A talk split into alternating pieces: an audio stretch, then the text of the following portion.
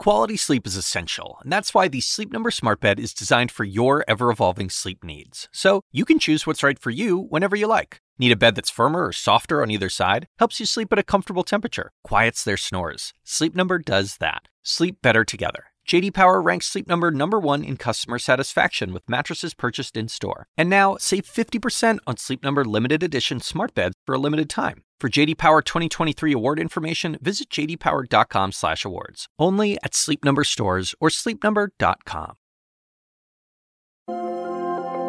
That was a very racist comment. Yeah? Yeah. Wow, great. I said you dropped your coronavirus. He kept, like, the rant just kept going on and on. He was using a lot of bad words. You guys, I'm not a virus. The real virus is the way that we treat each other. As word spread of a new virus out of Wuhan, China, a stigma spread with it. Maybe you've seen the videos on social media of Asian Americans being harassed on the street or in public transit. It's hard to watch, but it's important to talk about. The thing is, a virus doesn't care about borders, nor does it care about the race of whom it infects. A virus doesn't discriminate, nor should we. I'm Dr. Sanjay Gupta, CNN's chief medical correspondent. This is Coronavirus Fact versus Fiction.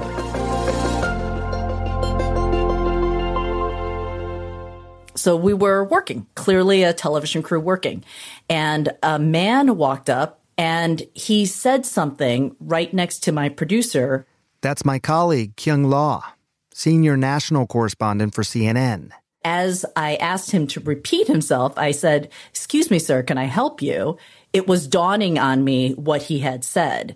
Um, he had used a derogatory term, um, you, you know, talked about a long held xenophobic stereotype about immigrants. And it was just surreal. It's not uh, something that I'd experienced to my face in a very long time. Kyung is Korean American and based in Los Angeles. She herself was targeted. It's still really hard for me to explain how it makes me feel. I joked about it on Twitter and said, if you're going to be racist, please be accurate. I'm Korean, not Chinese. Not that that matters at all. It doesn't matter at all. And she's not alone.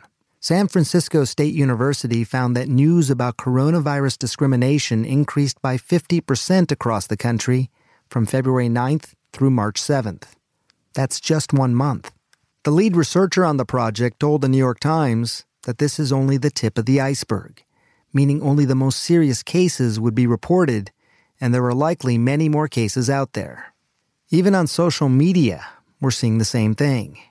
Just last week, Eugenie Gray, a blogger in New York, was out walking her dog when a passerby kicked the dog. She described what happened on Instagram. Oh, sorry, I wasn't gonna cry when I started recording and then I just started crying right now. Um, I'm just so upset because who kicks dogs? You guys, I'm not a virus. It's not just individual attacks. Earlier this year, with only a handful of novel coronavirus cases in America, Chinese restaurants were already suffering. 突然之间，二十二号订台都取消了，有有有一 In New York City's Chinatown, restaurant owner Rose Wu told us many of her customers canceled their Chinese New Year bookings last minute. That was just as the city of Wuhan in China was going into lockdown. 他打电话来，他说你们大陆有这个病，我们不出来了。 Rose says some customers told her they canceled out of fear of catching the virus because she and her staff are Chinese. By mid February, Rose's business was down some 70 to 80 percent. That was weeks before most of America started staying at home.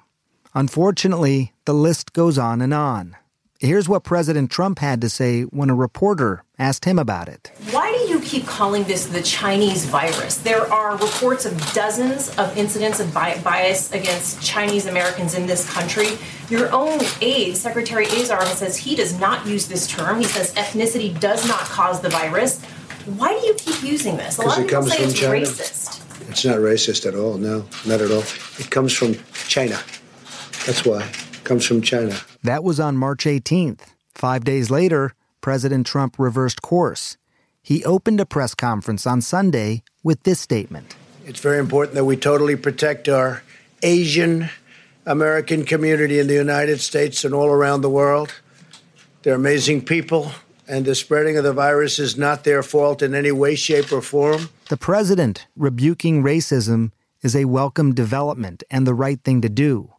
For some Asian Americans, like my colleague Kyung Lah, the damage has been done. When certain members of the political establishment began using the term Chinese virus, when Fox News uh, repeatedly called it Chinese virus, that's when I noticed an uptick in the level of hate on social media. That is not a mistake. I, I, I think that you can absolutely show that there is a correlation. Merlin Chowkwanyun is a historian who studies inequality and activism at the Columbia University Mailman School of Public Health. I mean, words and language, they really matter and they frame the larger public imagination towards this issue. And so I hope we can remember the history of blaming immigrants and racial minorities for diseases and avoid reviving it too much this time.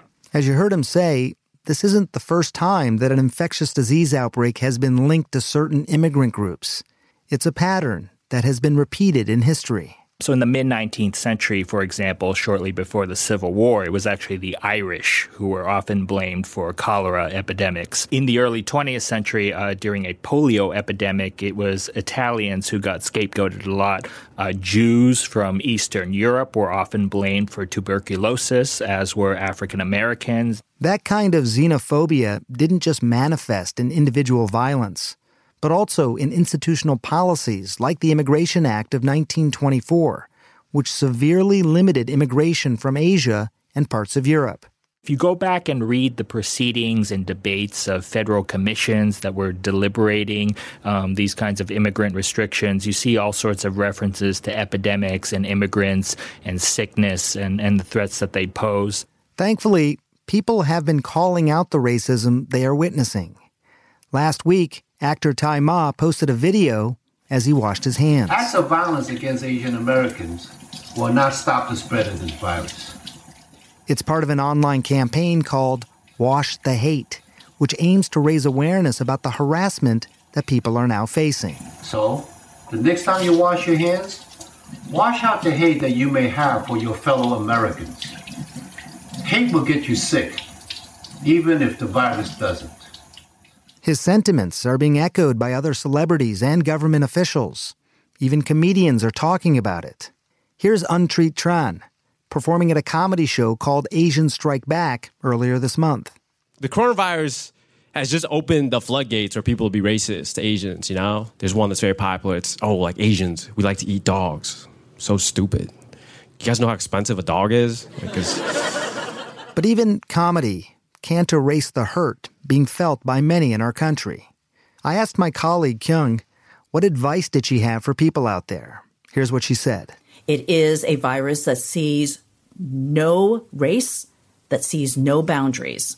And if we do not treat this uniformly as a public, this is going to get the better of us. That's what I would say we are all the same when we are fighting this thing. So we better start acting like one, or else we're not going to get through this. Kyung's right. These are scary times for all of us. But what we need to do is unify and realize that we are stronger if we stick together. All of us are going through this, and we will come out of it. Hatred does not have, and never will have, any place in our country. So if you see someone getting mistreated, call it out for what it is. That's part of standing up for each other. We're all in this together. If you have questions, you can record them as a voice memo and email them to asksanjay at cnn.com. I'll try to include them in our next podcast. We'll be back Monday. Thanks for listening.